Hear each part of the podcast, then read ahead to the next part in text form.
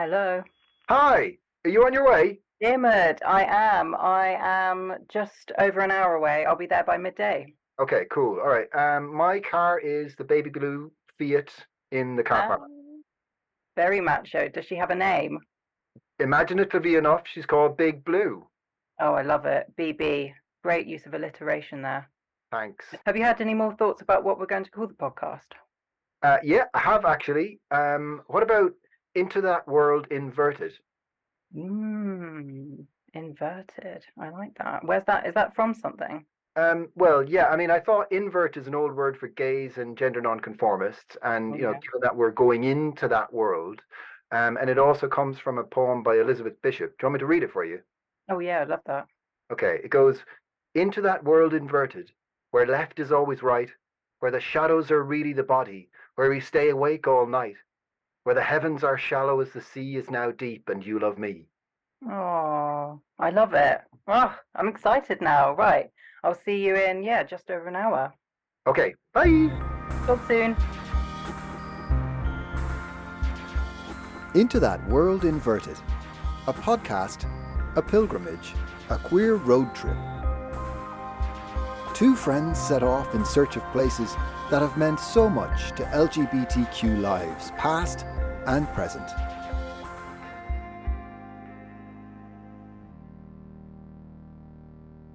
So, Holly, how do you start a podcast? You tell me, Diarmuid. Well, okay, so in the queer youth group that I volunteer for, we start with our pronouns and our name, and then, um, you know, we just say something interesting about ourselves. But what we could do is, instead of saying something interesting about ourselves, we could say something interesting about the other person. How's that? I like that, but you go first. Okay, great. Uh, so my name is Dr. Diarmuid Hester. Uh, my pronouns are he, him. And Holly, you. Interesting things about Holly. Holly, you are a doctoral researcher at the University of Oxford. You are a performer, and your, your drag alter ego is Orlando. Uh, Very influenced by early 20th century literature and the works of Virginia Woolf and Vita Sackville West. Oh, you really like hats, or or rather, you uh, are partial to a straw boater. I am very partial to a straw boater, particularly in summer. I think that's pretty spot on, I'd say. So, my name is Holly James Johnston. My pronouns are any and all. And interesting facts about you, Diarmuid. You are an academic at the University of Cambridge.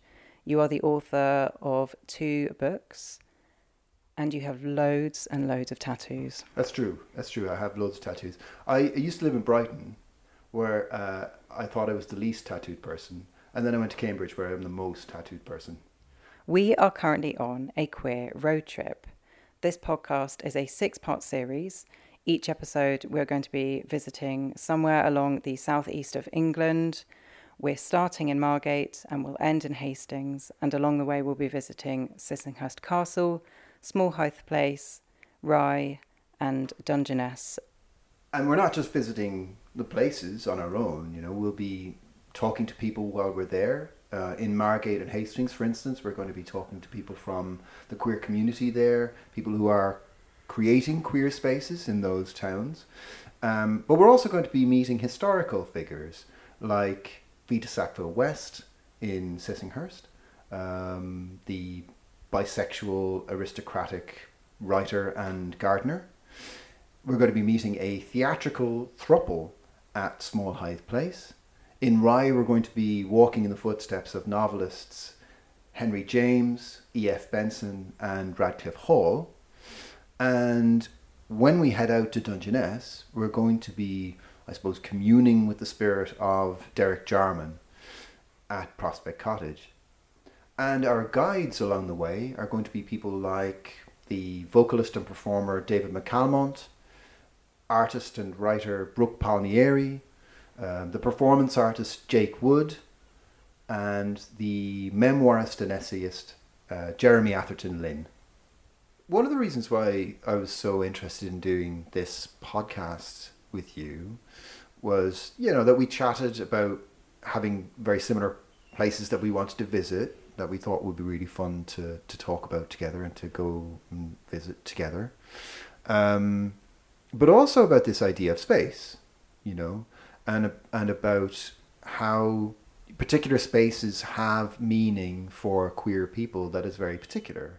I think I've always associated queer spaces with urban and built up environments. Uh, that was my first experience of queer spaces um, in London.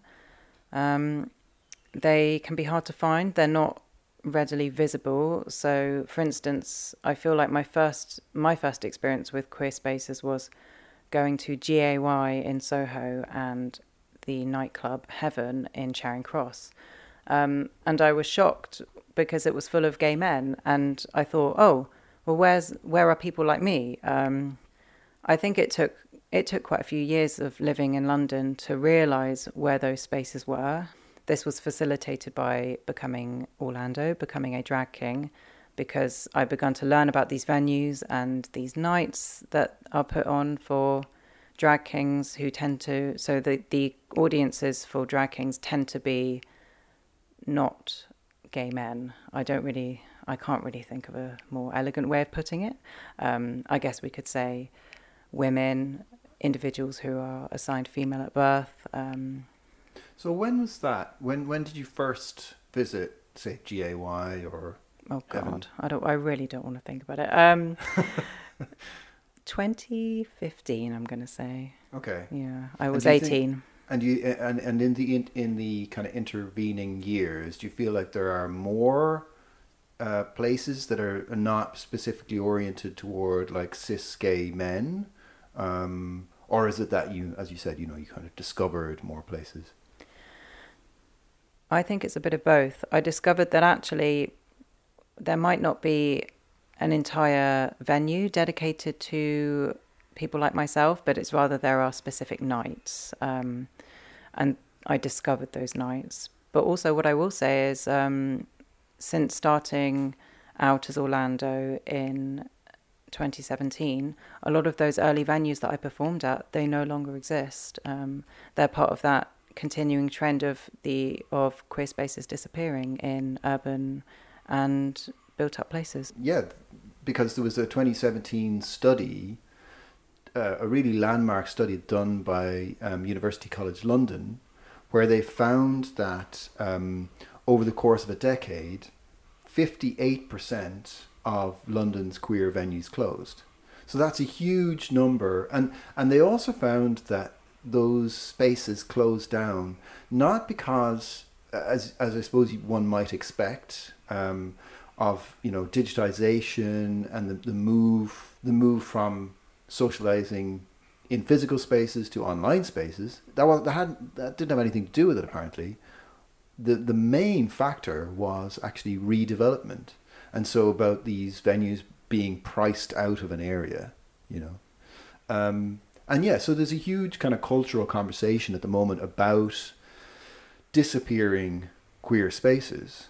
Um, and so yeah, this is uh, this is part of why this podcast exists, I suppose. Try to, to try to to think about space and and to think about the spaces that are being created. And it's interesting that you should talk about G-A-Y and, and Heaven um, as being these quite, you know, disappointing spaces. But, Very but, disappointing. But an entryway in some ways, you know. Yeah. Um, and and and this is uh, something that Jeremy Atherton Lin talks about in his book Gay Bar, and we'll have a chance to talk to him later on about the fact that you know maybe these queer spaces are not what you dreamed they would be, you know, but they are kind of an entry point, and that's certainly the case from my first experience. I went to this is really hilarious when I think about it. I went the, my first experience of a gay bar was the George in Dublin it's this like huge, you know, institution on on George's Street in the center of Dublin, a big purple pub, you know, with a nightclub in the middle of it. And um, but I went there in like at, at like two p.m. Like two p.m. Yeah, two p.m. Yeah, I know, right? So I walked into the pub, uh, the pub bit of it, and um, there were just like a, a couple of a couple of older gay men just having a pint of Guinness and reading the paper. I don't know what I expected to find, but it felt kind of like monumental for me to have made that kind of. But I mean, because I suppose, and I did it on my own terms because I did like walking into an old man's pub, for instance, and sitting down and reading the paper and having a pint of Guinness. I don't drink anymore, but that was a thing I loved to do. So I was like, I'm going to queer this. I'm going to do this in a queer bar. But um, you know, with regards to kind of like finding a community or being or socializing with other queer, queer people, forget about it. You know, like the heads kind of turned around, a bit like a saloon in the in the Wild West or something. Like the heads kind of turned, and I, I kind of ordered a pint and then swallowed it quickly and then left. You know. I think it was the Vauxhall Tavern for me, um, where I really began to feel like I'd found a queer space where I felt at home within. Um, so I'd been to a couple of Bar Wotever shows. Um, they used to happen every Tuesday at the Royal Vauxhall Tavern. Um, it's a bit different now after the pandemic. Um, certain nights are struggling, and that's a shame. But this is very much pre-pandemic, um, and I saw the types of performers who were on stage, and they were people who looked like me and I filled in the open mic application. Um, I sent it off.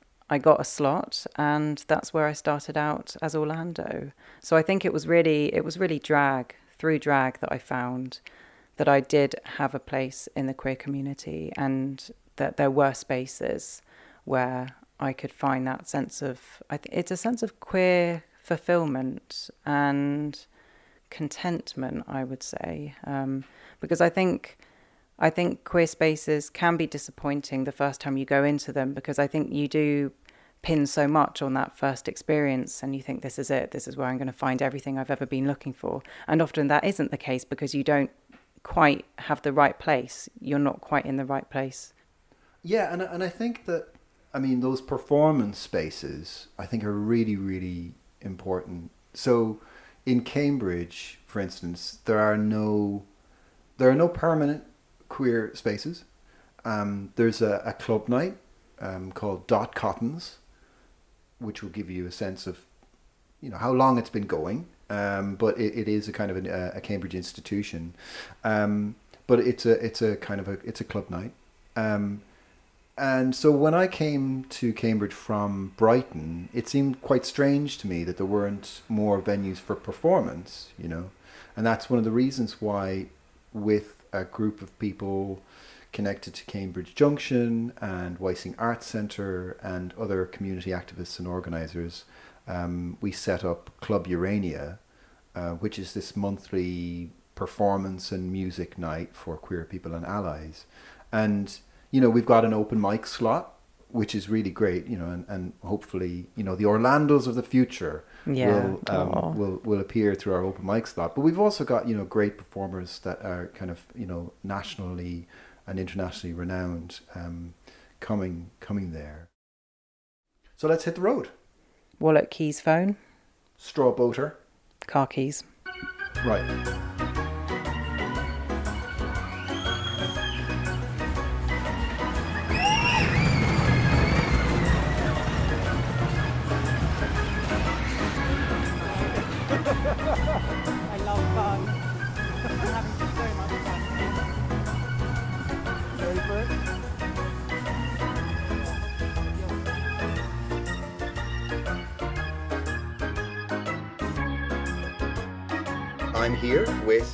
Amy Zing, impresario, activist, um, organizer uh, with Glyn Fussell of the legendary uh, party uh, Sink the Pink, and um, also the founder of uh, Margate Pride.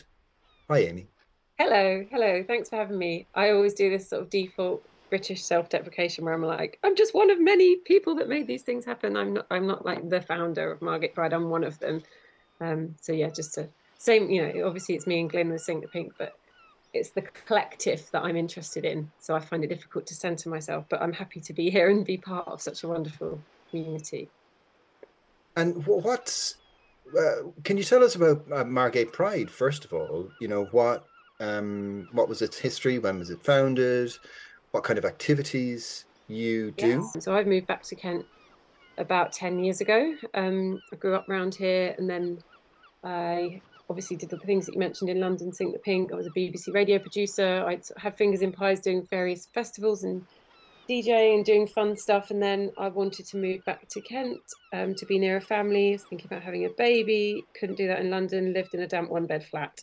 So uh, Margate was at this exciting time where Turner had opened and Dreamland and the fast train and all these sort of things made me think, oh, maybe that could be the next interesting place. Um, unfortunately for me, it meant being near a family. So yeah, we moved back. We opened Margate Arts Club. We kind of saw that there was, you know, w- witnessing homophobia in the streets type energy. Like there was UKIP nearly got in. Nigel Farage thought he could take this area, but fortunately he didn't. So there was it. There was like an, an unrest, but there's also always been this punk spirit about Margate. So I that's what interests me, obviously with with everything that I'm about. And I, yeah, I started an LGBT youth group with a couple of folks around here because I witnessed that there was, you know, luckily we have a gay, there was an old school gay bar around here, but other than that, it was it's kind of bleak. There wasn't a lot going on for the young people, so we started that group, and we started Margate Pride eight years ago. I think it was about 2016, 2014. Can't remember now, but I think we're coming into our ninth year actually this year. Um, and the first year was very small, like about 500 of us marched from Turner Contemporary to the little clock tower, which, if you know Margate, is about a five minute walk. but that in itself was a lot to organise because you know I have I have organised stuff before, but it's like herding sheep when you do a community pride. It's kind of like everyone. I want everyone to feel like it's their thing, and yeah. So the first pride was beautiful, lots of homemade signs, and you know, very DIY, very Margate, and and that energy has remained, and but except it's just grown huge. So, you know, we had like fifteen thousand people or something last year, and there was a train strike. So it's like more than doubled each year. So if we don't get a train strike this year, we're preparing for lots of folks to get off that train and join us, which is so exciting. Um, and then because of that, we're kind of having to upscale and think about the way we do stuff because like with a lot of the things I do, they have a, there's a topple effect, and it's almost like accidentally uh, more successful than we intended, and then which is so lovely because I think the contemporary feel is we don't want a sponsored pride with massive logos all over it. We do want to get off a ta- off a train of be in the town and have our homemade sign and dip into the parade, dip into some venues. Like I think Margate Pride offers that sort of non-exclusive. Like you, oh, you can't. You, well, we're on a float, you can't come in this bit, or we've got a wristband, you can't come here. Like it's sort of the opposite of that. It's there's no floats actually for eco reasons. We decide not to have floats, which works really well. It's very leveling um, and I realise I'm just talking loads. Sorry, it's your podcast. No, no, I'm no. very, It's, I, I'm very passionate about Margate Pride, and then suddenly I go, "Oh, whoops, I'm still talking." Um, but I care. I care so much about it. It's it's really my. Uh, you know, I, I do have a, a, human child that I made in my womb who's five, but Margate Pride is my my first baby. You know, and that's that's nearly ten years old. So it's it's such a beautiful pride. Like I really recommend anyone who wants that real feel good, like all everyone mm. comes out, you know, every age. The care homes come out on, with their wheelchairs with little like rainbow flags because we do workshops in a lot of the care homes and we do this thing called the Tea Time Socials where we work with East Kent MenCap and some LGBT clubs that run in some local schools. So we've got like different groups that come and join us. And there's a Margate Black Pride that started now that, that has a section of the float. Like there's there's so many people from all walks of life because the whole point is that it's everyone's pride. Like it can't be dictated by one or a few people, and we do we do are always open for feedback on how how it can feel more like everybody's pride. And the whole town come out with rainbows. It's really beautiful. So, and a lot of the old school, there's like some of the rebel dykes live around here, and they say that it feels like the early prides they went to in Finsbury Park which just gives me chills because that is such that gives me such pride because that is you know I wasn't there at that time but to know that for this old school of our community I mean that respectfully the you know legends the the people whose shoulders that we stand upon are telling us that what we've created almost accidentally feels like the pride of their heritage and that they remember is is all really all we could ever dream to achieve you know and then it, and then if the young queers around here are having and seeing that in their town, what it does is it lives on. So when you're when it's not Pride Day and you're walking down the hill past the Turner or whatever, and you remember that feeling as, as you walk down the hill on this hot summer's day and there's seas of rainbows and everyone's out for Pride, that stays. It's intrinsically in your sort of Margate memory. So actually, we know of a lot of people who've moved here, met their partners here, now having babies, opening gay bars here because they came to our Pride that is community magic in action and that that is that that safety and that feeling of if we can do it on this day we can do it all year and we can do it forever and we can you know i'm an ever optimist but i do believe that in that strength in numbers and positive change and i'm talking to the council about getting a, a, a rainbow pelican crossing a zebra oh you're not allowed to do zebras the pelican one down in town um, so all of these kind of things that will, you know, shops keep their rainbows up. People talk about our pride. You know, you're talking to me about it now, so it's clearly it's sort of rippling out. Um, yeah, in ways that we could never have imagined. But I think that that is its beauty. I mean, and I've got goosebumps. Um, one of the because one of the things I mean, you the way you described it there, the you know the the, the sea of rainbows. Um, this this idea of having like a rainbow crosswalk um, that that feeling of going back to that space with a memory of it. So I mean, it's about queering a, a, space, right? Queering the space of Margate for for a day, which lives on in in someone's um, yeah. someone's memory and and gives yeah, them this kind of impression. In, inside in a traditional queer safe space, which are such important spaces, obviously, but to take that outside to the streets is what I mean about the, the, original prides and the point of, of, the pride. And there's there's there are very visible reasons that we need to march in the street. It's not a party; it becomes a party later on.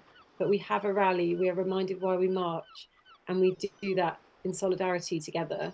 And of course, we're having a joyful time because why not lead with joy? You know, of anyone, the queer community deserve more joy, and to lead with joy is so important but to remember and show the allies and everyone why we march is so vital. So yeah, it's a, it's a mixture of it living throughout the year and and that real solid reminder of why we march. I mean, you, you mentioned you know, the in, in like interior queer spaces, and you had a hand in making them in the past. Could you tell us a bit about Sink the Pink and your experience with that, and maybe then we can talk about the the relationship between that and this. Yeah, I think a lot of it is a mixture of being entirely selfish and loving showing off and wanting a thing that's just for me and my friends, but then that sort of ripples out of being like, why isn't there a bar where we could just always, you know, why are we being having to wear certain clothes and or this kind of like think I came up through that London scene where there was a lot of it was sort of like a bitchy, judgmenty kind of, oh, you you didn't go to Central St Martin's, or you haven't got the certain outfit, or you can't, like, you're not on the guest list. That sort of energy. So yeah, probably quite selfishly, me and Glenn were like, why? Let's just, you know, chuck the rule book out and just do a club night that's just ridiculous and silly, and like the house parties that we were having at each other's houses, but in a club space. Um, but it's also a mixture of like, I think having a yoga teacher as a mother and a very grounded, balanced sort of I can, I, you can sort of, when you can feel change inside, you can see it happening before it happens almost. So it's like, it's this sneaky way, I think, by like making fun the center of it. But actually, you know, once we started to take Pink out of our kind of, we used to call it like the home, the home game almost, if you were like, or the, the little church of our people. And we, then we would go and do a university ball gig or a, a, a festival gig where it wasn't necessarily our home crowd, actually you can see people's minds opening and expanding on a dance floor. You know, folks who maybe like a sports university where there'll be quite a lot of straight blokes with a lot of stuff that they needed to get out at age 18, you know, like and I remember this guy like actually it was it was John John John Benz, but we, we used to call her John Benavon, but she's uh, she's been on drag race now. And she John Benz was on stage and this guy kept getting her eye and like giving her the wanker sign. It was just a, such an 18 year old thing to do to a drag queen. And it was like, we, he was, he, she was like, you know, fuck you, whatever, like made it bantery. And then the guy kept doing it quite aggressively. And I witnessed it from being on stage with all the queens. So I crowd surfed off the stage and I just gave the guy a big hug and I said to him, "Why are you doing that to my friend? Like, what's happening?" And he said, "Oh, this." This wouldn't be this wouldn't be all right where I'm from. He was dealing with all this stuff. He couldn't deal with how beautiful she was, basically, um, and how he probably was quite turned on by how how attractive she was and what joy, what, what fun we were having on the stage.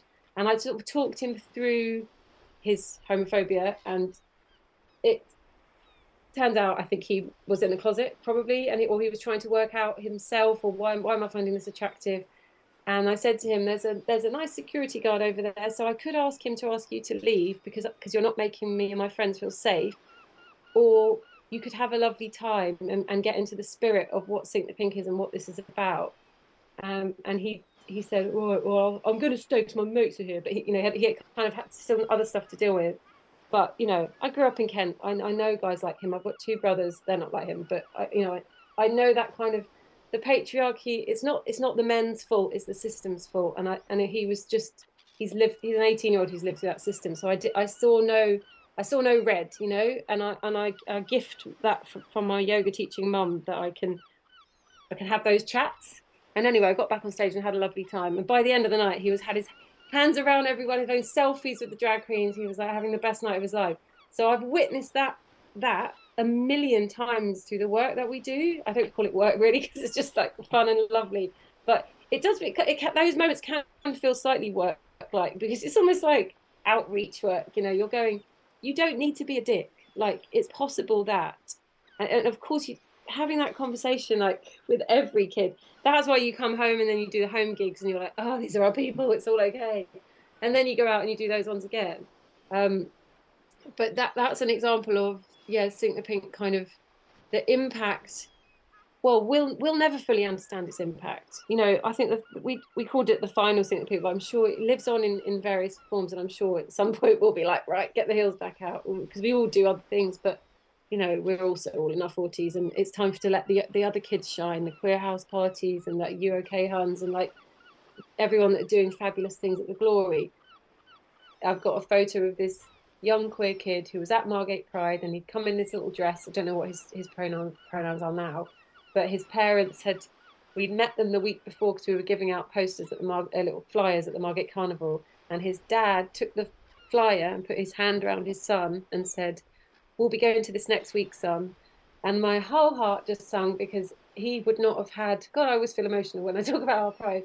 He wouldn't have had, um, well, fortunately, it was a dad who said, I recognise that I want to bring my son to a pride. And we're in a end of the line seaside town where this was not this was not an option, uh, uh, you know, even a few years ago.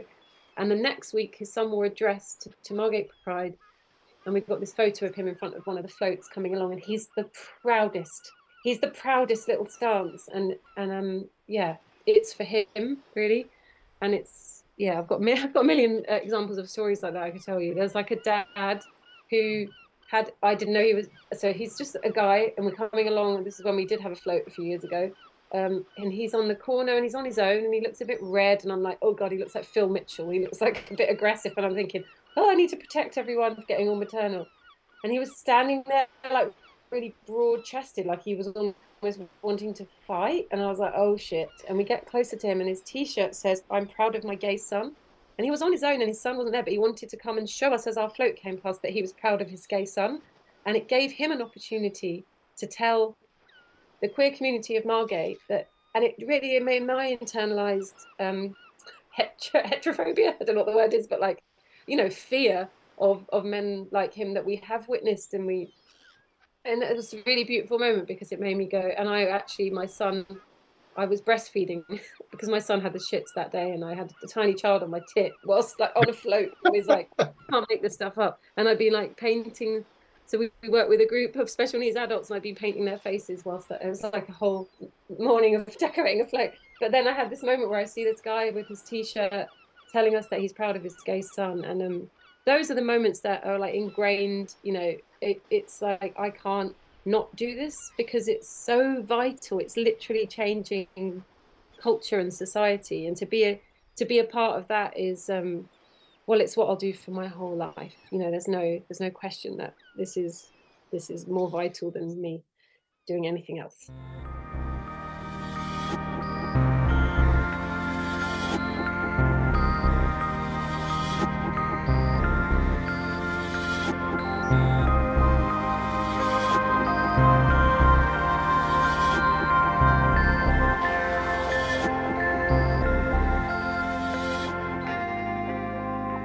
So one of the things you mentioned was uh, the work that goes on online, um, but but so much of your work is is based on uh, you know physical spaces and and and and actually existing people in real life. How do you see the connection between those two, or or why do you feel like the most work that you can do is is in is is not online? Well, we started Sink the Pink you know, the early Facebook age. So actually, we weren't. It wasn't very social media then. Like we, there was no cat, there was no phones. No one, no one was taking pictures on the dance floor. It was when you look at early Sink the Pink pictures, the freedom. They're like, I remember DJing for two hours completely naked because it was so hot in the working men's club. I did. It was literally for survival reasons. Like no one even batted an eyelid. Literally, no one noticed I was naked. So, but now maybe we wouldn't have that same freedom feeling because oh someone will take a photo and oh what does that mean? And could it go online? And all all of that that stuff didn't exist. So what I've held on to and what I try and say to like younger club kids is put your phones away in club spaces. Um, and actually in as many spaces as you, as you can I, I've got a burner phone that I have three days a week and only very key people have the number to because I can't I want to live how I was living then one of the great things of becoming a mother has meant that I, I have to prioritize my son. So that's where I'm at. So if probably if I hadn't gone down that route, I would be a person who maybe would be spending those other hours of my time when I'm not organizing real life pride and queer events, doing the doing the work online.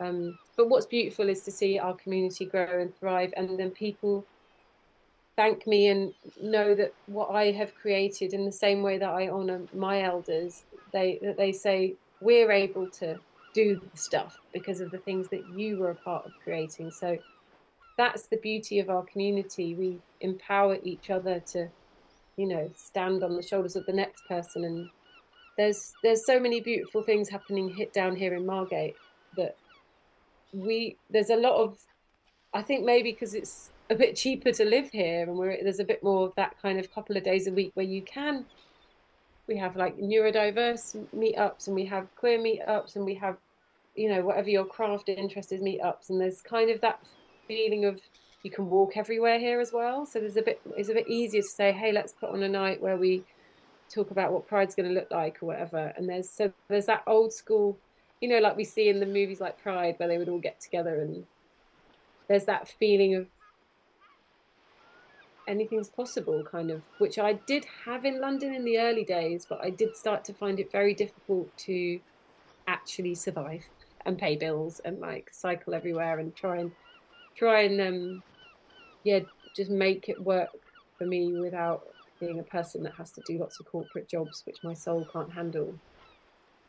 And then yeah finding like-minded queers down here and then that toppling over time with pride growing has meant that those real spaces they've really they've really they're really coming back to life and i think people really want that. We're bored of our phones. They're killing us. They're, they're draining our resources and our we need humans we need movement. We don't need to be hunched over desks. We need freedom.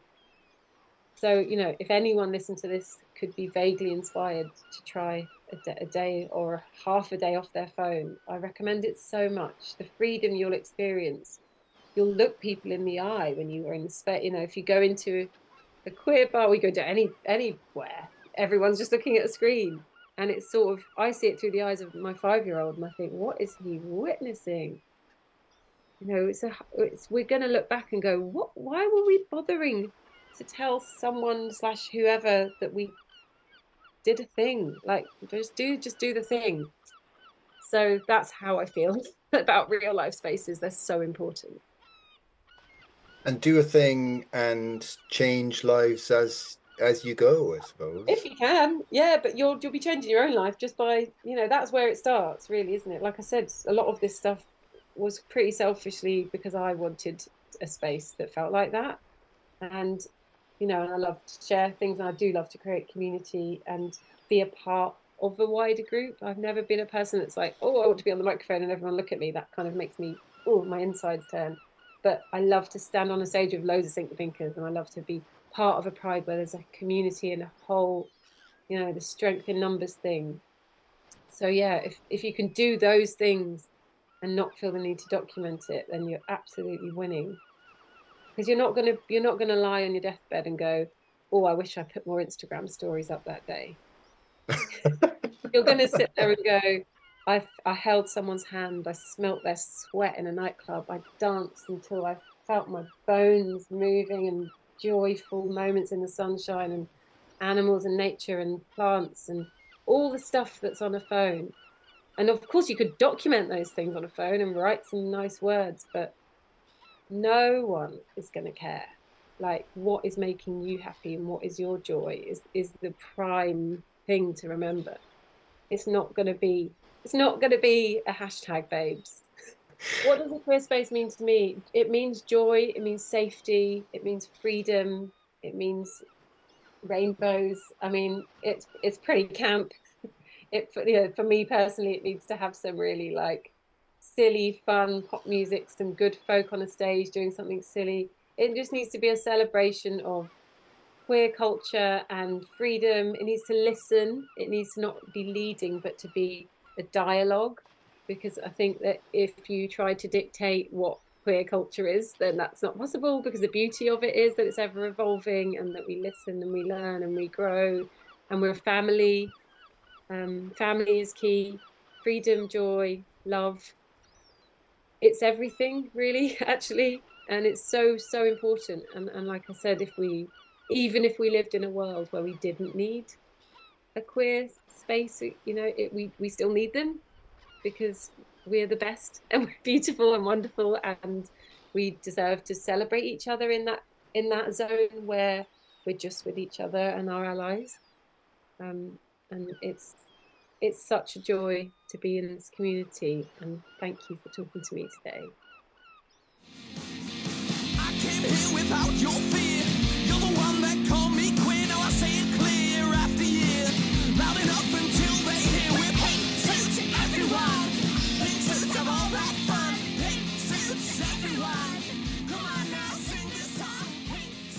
Pink Suits are a non binary, queer feminist punk rock and rage duo based in Margate.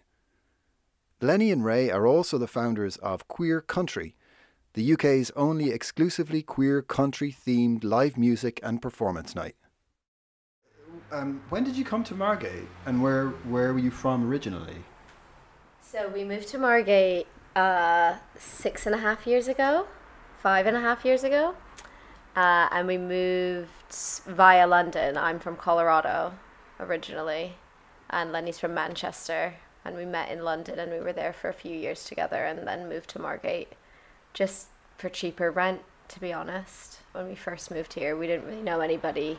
We had one friend who lived here who was doing uh, the Mary Poppins film at the time, so wasn't here, but lived here and was like, Come to Margate, you'll love it. And we were like, All right, we'll try it our rent was like four hundred pounds a month split. So we were like, we can take the gamble. It's a six month lease, uh, and we love it. Yeah, we just we met a few people. We went. We actually went to a pride meeting in like the first month we lived here, and we're just like, yeah, this is a good place. People are nice. Yeah.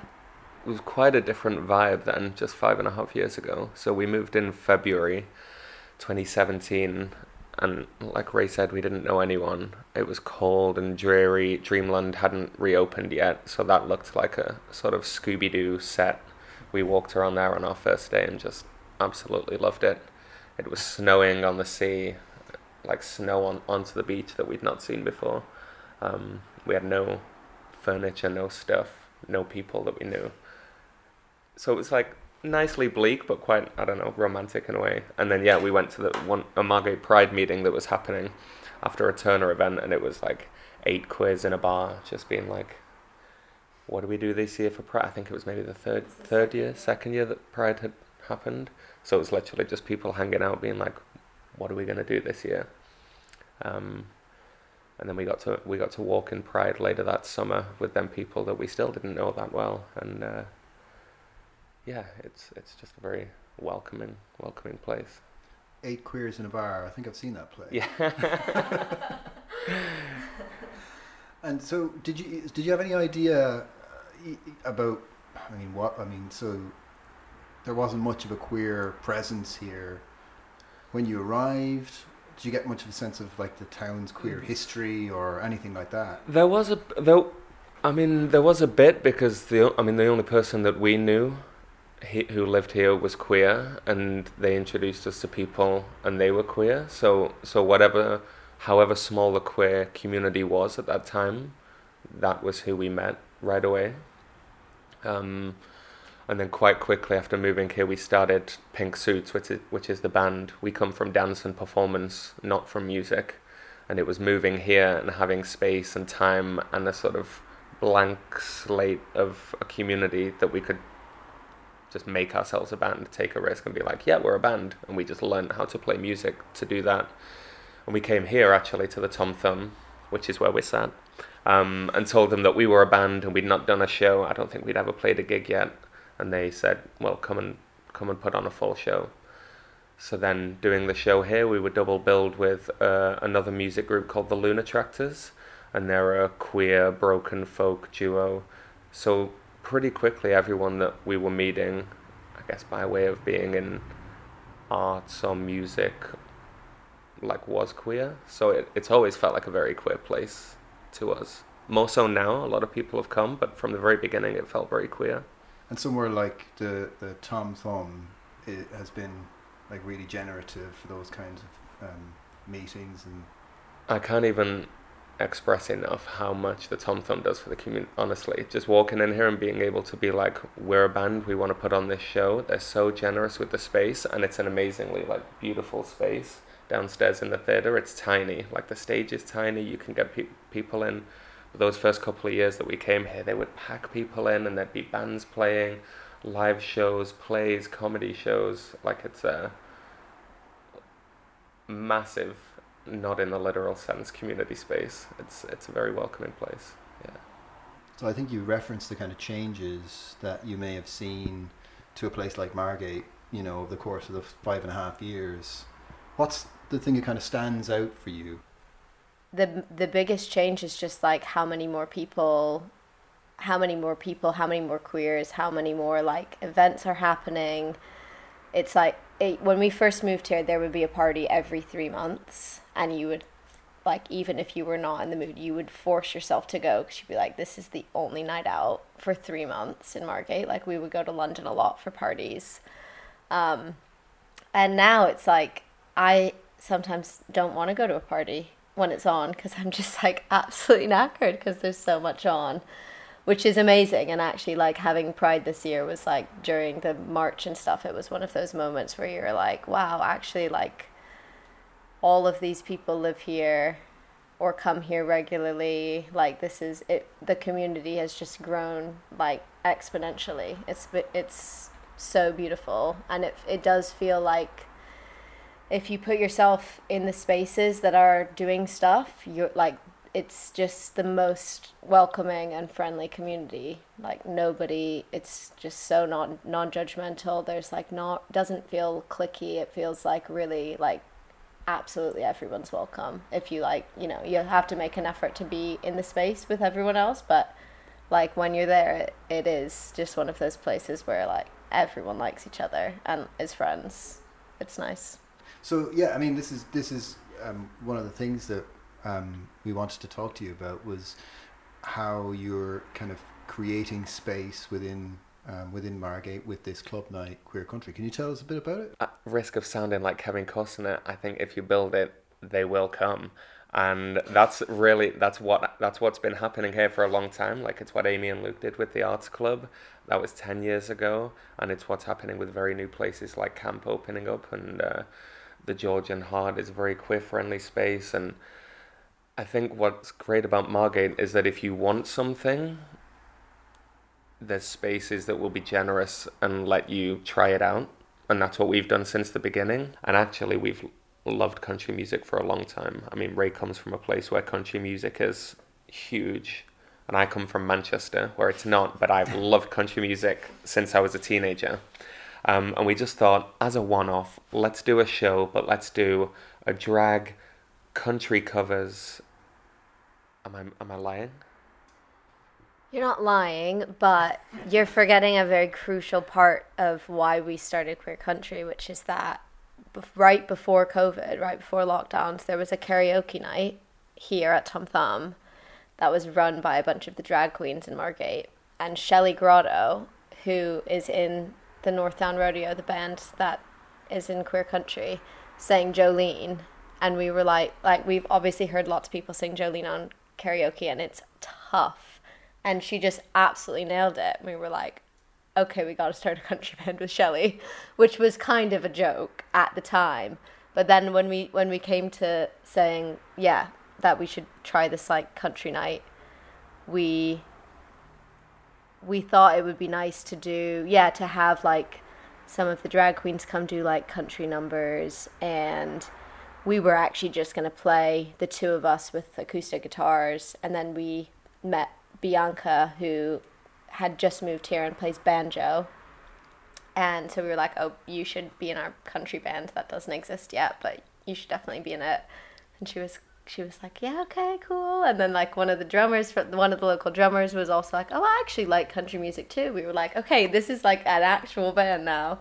And on our only our only rehearsal, which was the night before the first show, Bianca brought uh, the double bass player Rebecca, and was like, I've just brought my friend, and we were like, okay, like, we've never met her, but okay, like this will be all right. And we're not that confident musicians, and we were suddenly in a room with like very competent musicians, being like, okay, we're leading this band, and we're the least experienced.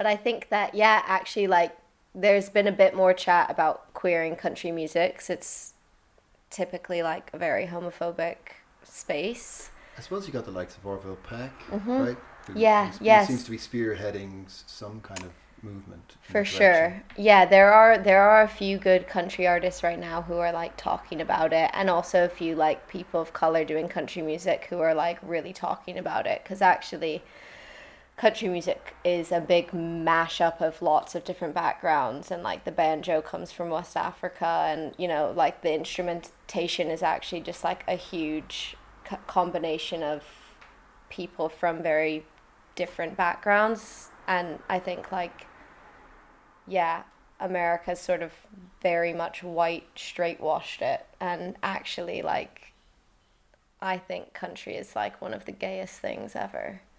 I mean, it is it genuinely is the gayest thing ever. But like, you know, it's like cowboys and like that style and like, you know, a lot of the country singers are singing about like their boats and their cars and their beer and you're like, really? Like okay. but there yeah, there are some amazing um there are some amazing artists right now that are like really pushing it out and I think it is getting a little bit gayer mainstreamly, which is nice. You know, we hear a lot of talk about like disappearing queer spaces, um, especially in the likes of London and things like that. But it seems like somewhere like Margate, it's just they're they're growing and they're kind of springing up here, there, and everywhere.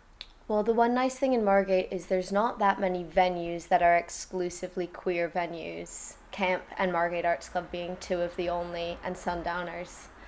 Um, but most of the venues, like elsewhere where we started Queer Cuntry and Albies, where we're doing Queer Cuntry now, are very open and supportive and want it to be a space for everybody. So, like, it's nice to be able to bring queer people to a venue that like most many people hadn't ever been to Always before and like maybe don't go to elsewhere very often but like if you can kind of take over the space for a night and make it feel very safe and queer and you know it's hard to yeah a lot goes into making it feel like a queer space. Like we do a lot of decorating and like making it feel like a kids party.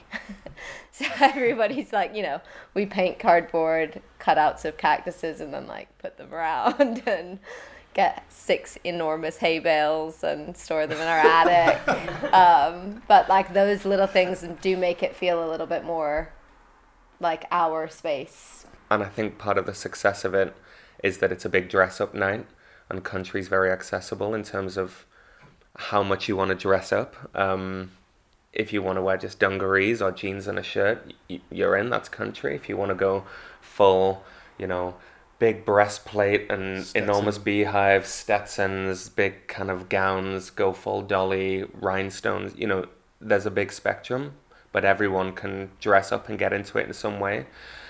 And those little aesthetic things get people really into the night, I think. But also, there's a lot of work that goes into working with venues when you're putting on queer spaces, putting on queer nights, and creating queer spaces where you want to work with the venue to talk about their working practice and your working practice and what, what we can do all year round to make sure that queer people are always safe in the space.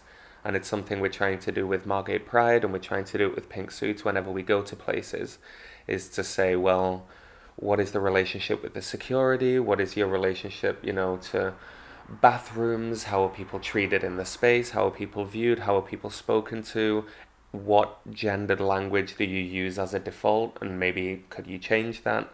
Um, so, you know, we do every other month queer cuntry, um, but it gives us an in into these spaces that we can say, okay, and what about the rest of the time?